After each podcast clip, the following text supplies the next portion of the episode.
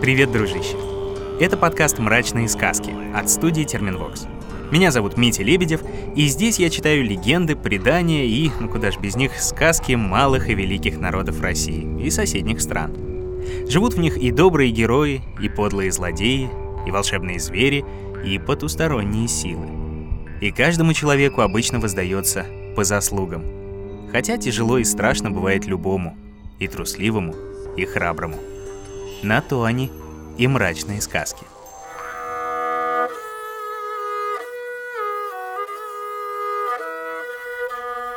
Сегодня ты услышишь тувинскую сказку. В России и соседних странах, немного в Монголии, немного в Китае, живет больше 300 тысяч тувинцев.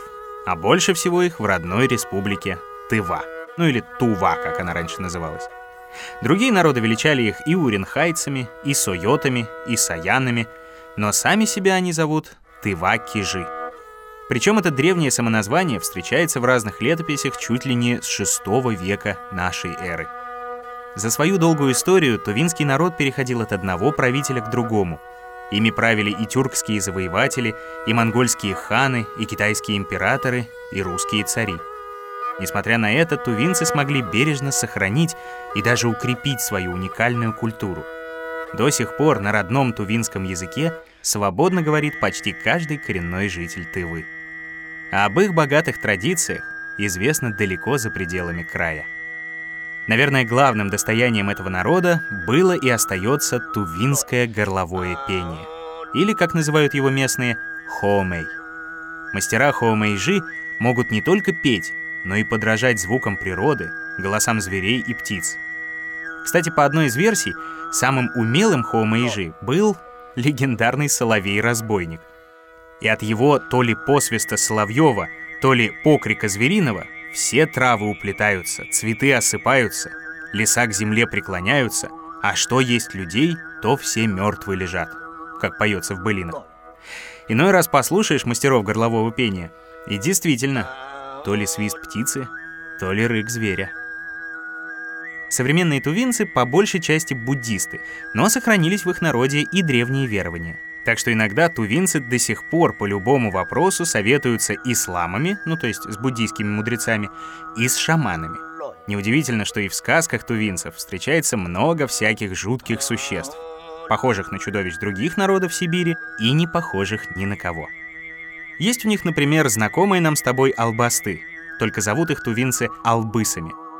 Они могут оборачиваться прекрасными девушками и красивыми юношами, только нос у них слишком длинный и как будто из меди отлит. Сладкими голосами завлекают они путников к себе и лишают разума. Человек будет смеяться и радоваться, а сам и знать не будет, что оказался в вечном плену у злого духа. Или, например, Диерен. Сам дух никогда человеку не явится, разве что в виде темной тучи или руки, сотканной из тумана. Понравится Диерену человек, исполнит он какое-нибудь желание, например, богатством наградит. Но только в обмен на что-нибудь, например, на голос. Расскажешь кому, что встретился с этим демоном — умрешь. А в глухой тайге обитают шулбусы, многоголовые великаны-оборотни. Придешь в его края без уважения, и шулбус похитит твою душу. Одну только оболочку оставит. И лишь самые мудрые шаманы невероятными усилиями могут вытащить душу человека из потустороннего мира. Вот как рассказывают тувинцы.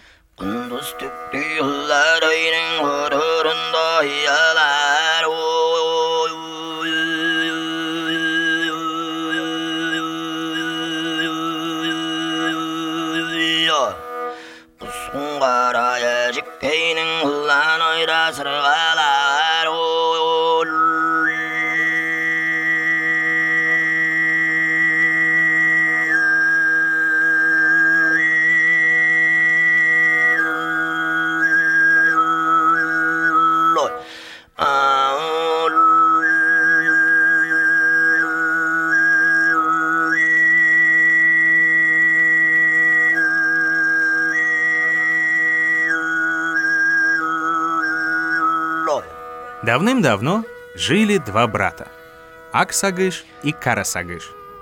Не было у них ничего, кроме двух коней. У Ак-Сагыша конь был белый, а у Кара-Сагыша — черный. Ездили братья на своих конях по аалам и кормились тем, что давали им добрые люди. Аал, ну, поселение считай.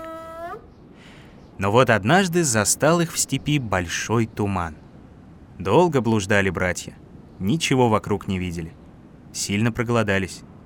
Сказал тогда Кара-Сагыш: «А давай коня твоего съедим, а на моем вместе ездить будем».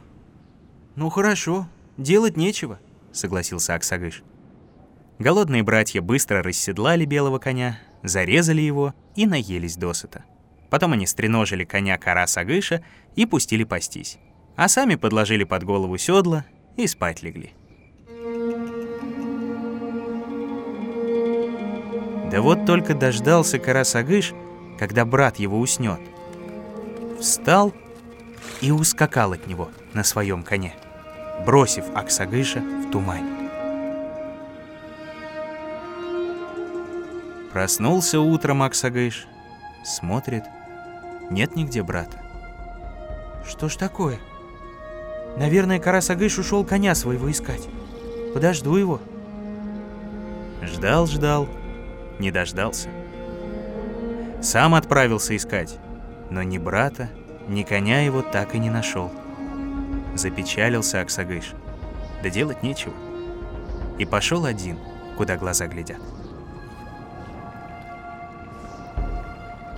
Шел парень, шел, и поднялся к верховьям реки Кара-Сук.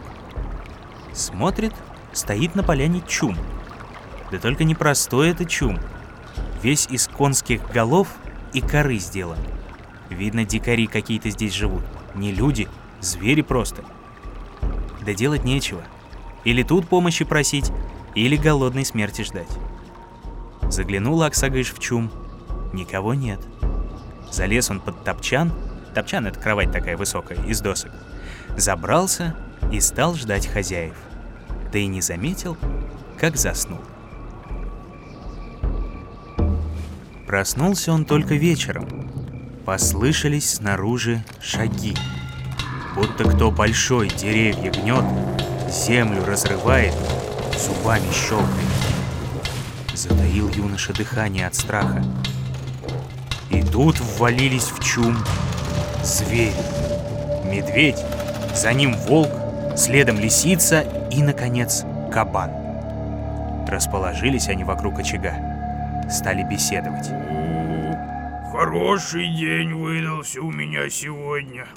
Вдоволь я полакомился кедровыми орехами. Ну, а чем вы поживились, друзья?» «А я накопал столько сараны, что даже и съесть не смог». Сарана — это такое растение в Сибири. Говорят, у нее луковицы очень питательные. «Помню, раньше клыками землю раскапывал, а потом нашел серебряную палку. Вот теперь только ею и рою, да». «Ты смотри, береги свою палку, а то не равен час украдет кто-нибудь». «Меня не украдет. Я ее в надежном месте спрятал, под бревно, около чума. Ну, а у тебя, лисица, как, удалась ли охота?» «Ох, и удачный выдался денек. Много я наловила жирных сусликов, а все мой серебряный хамус. Только играть на нем начинаю, они сразу из норок сами выпрыгивают». Хамус, ну это считай варган, тот самый, который ко рту прикладывают, и он трень-трень-тренькает. Ну ты его часто слышишь у нас в «Мрачных сказках», дружище. «И ты хамус свой береги, утащит кто». «Ну а как же утащит, если я его в гнилом пеньке у чума прячу? А ты, серый, что же?» «Да и я от вас не отстал. Я у Караты-хана попировал. Там скот гибнет от жажды. Вода куда-то исчезла, скотина сама падает, только и ждет, когда я их съем». «А куда же вода делась?» А это я знаю, да. Черный валун величиной с корову завалил родник Караты-хана. И только моей серебряной палкой можно его под гору столкнуть». «Ну а чтобы вода дальше пошла, надо ее моим хамусом позвать». «Не болтайте лишнего, хоть двери закрыта, а вдруг услышит кто». Поговорили звери еще, поворчали, да и заснули. Выбрался потихоньку Ак-Сагыш из чума, обошел кругом, отыскал бревно, все изрезанное кабаньими клыками. На силу поднял, а под ним серебряная палка лежит. Светится в темноте, переливается, даже звенит тихонько. А неподалеку пень гнилой стоит. Покопался юноша в щепках, в мхе, а там серебряный хамус. Сам по себе еле слышно дребезжит.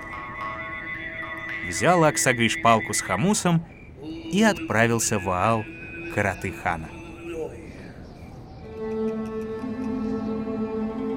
Зашел парень прямо в ханскую юрту. Служанки стали его было выпроваживать, негоже к хану вот так-то являться. Но Ак-Сагыш говорит: «А вы меня не гоните, я знаю, что у вас вода куда-то ушла, и хочу помочь вашей беде». «Эй, кто там? Ведите его ко мне!» Отвели юношу к хану. «Так это ты, смертный, хочешь нам помочь? Ну что ж, попробуй. Пустишь воду, спасешь мой скот, награжу тебя. Отдам за тебя дочь, выделю скот из своего скота, добро из своего добра. А не сможешь, прощайся с жизнью». Согласился Ак-Сагыш и пошел к роднику. Видит, в самом устье лежит огромный черный валун, такой тяжелый, что и сотни силачей не сдвинули бы его с места.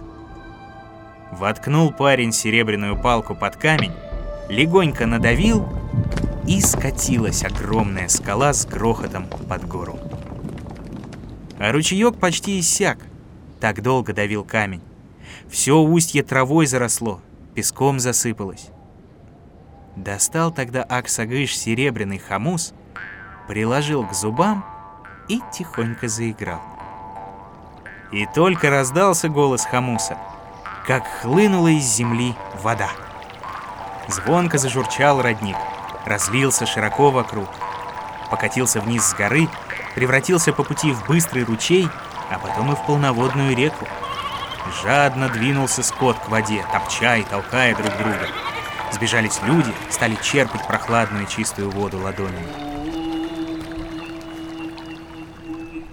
Сдержал свое слово Караты-хан. Выдал за Ак-Сагыша свою дочь, выделил скот из своего скота, добро из своего добра.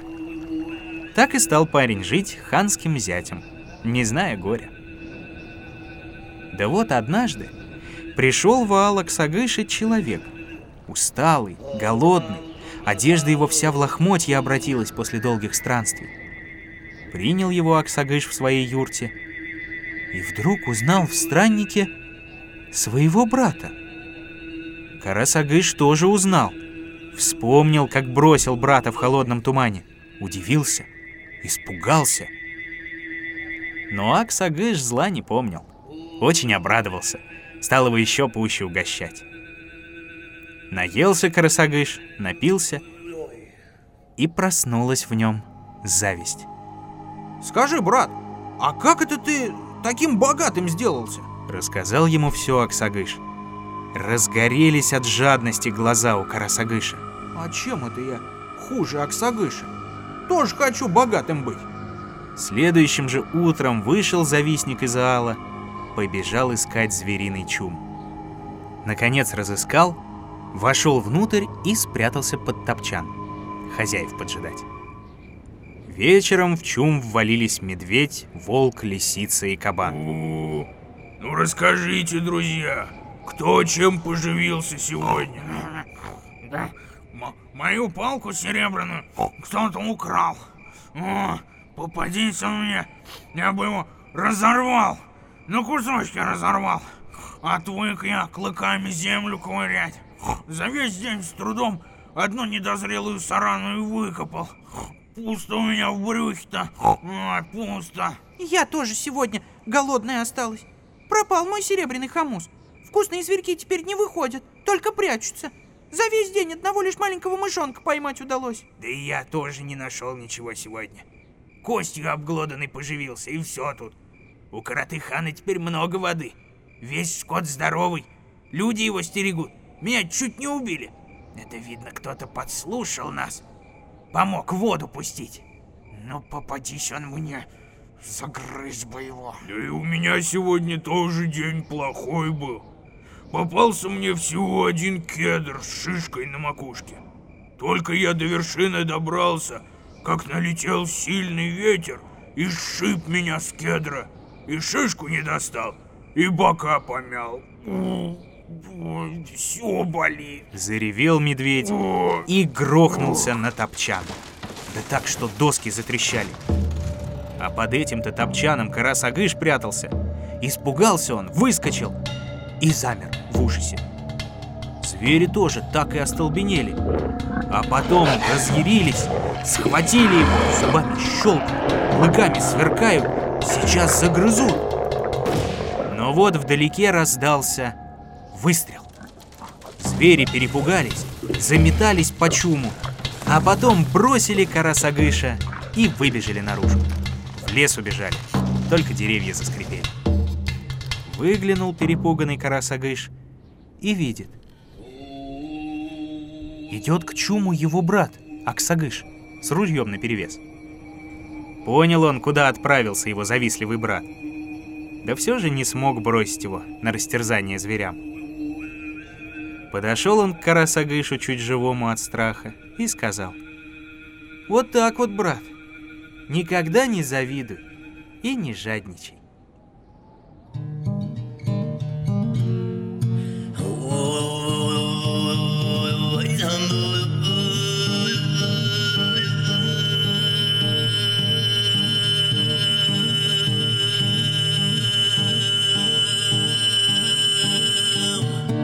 Казалось бы, все хорошо закончилось.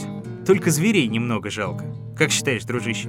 Ну смотри, жили себе, никого не трогали, никому не мешали, а тут на тебе. Ладно, лиса с кабаном, которые людям не помогли воду вернуть. Но медведь-то вообще ни при чем. Ну хоть не застрелили их, и на том спасибо. А тебе, дружище, спасибо, что подписываешься на «Мрачные сказки». Как водится в мобильном приложении и на сайте Soundstream, в Apple и Google подкастах, на Castbox, Яндекс.Музыке, Spotify и YouTube. Не забывай про оценки и лайки, делись с друзьями и советуй, чего бы еще такого мрачно-сказочного можно подыскать и как следует прочитать в этом подкасте. Ну а на сегодня все, дружище. Все.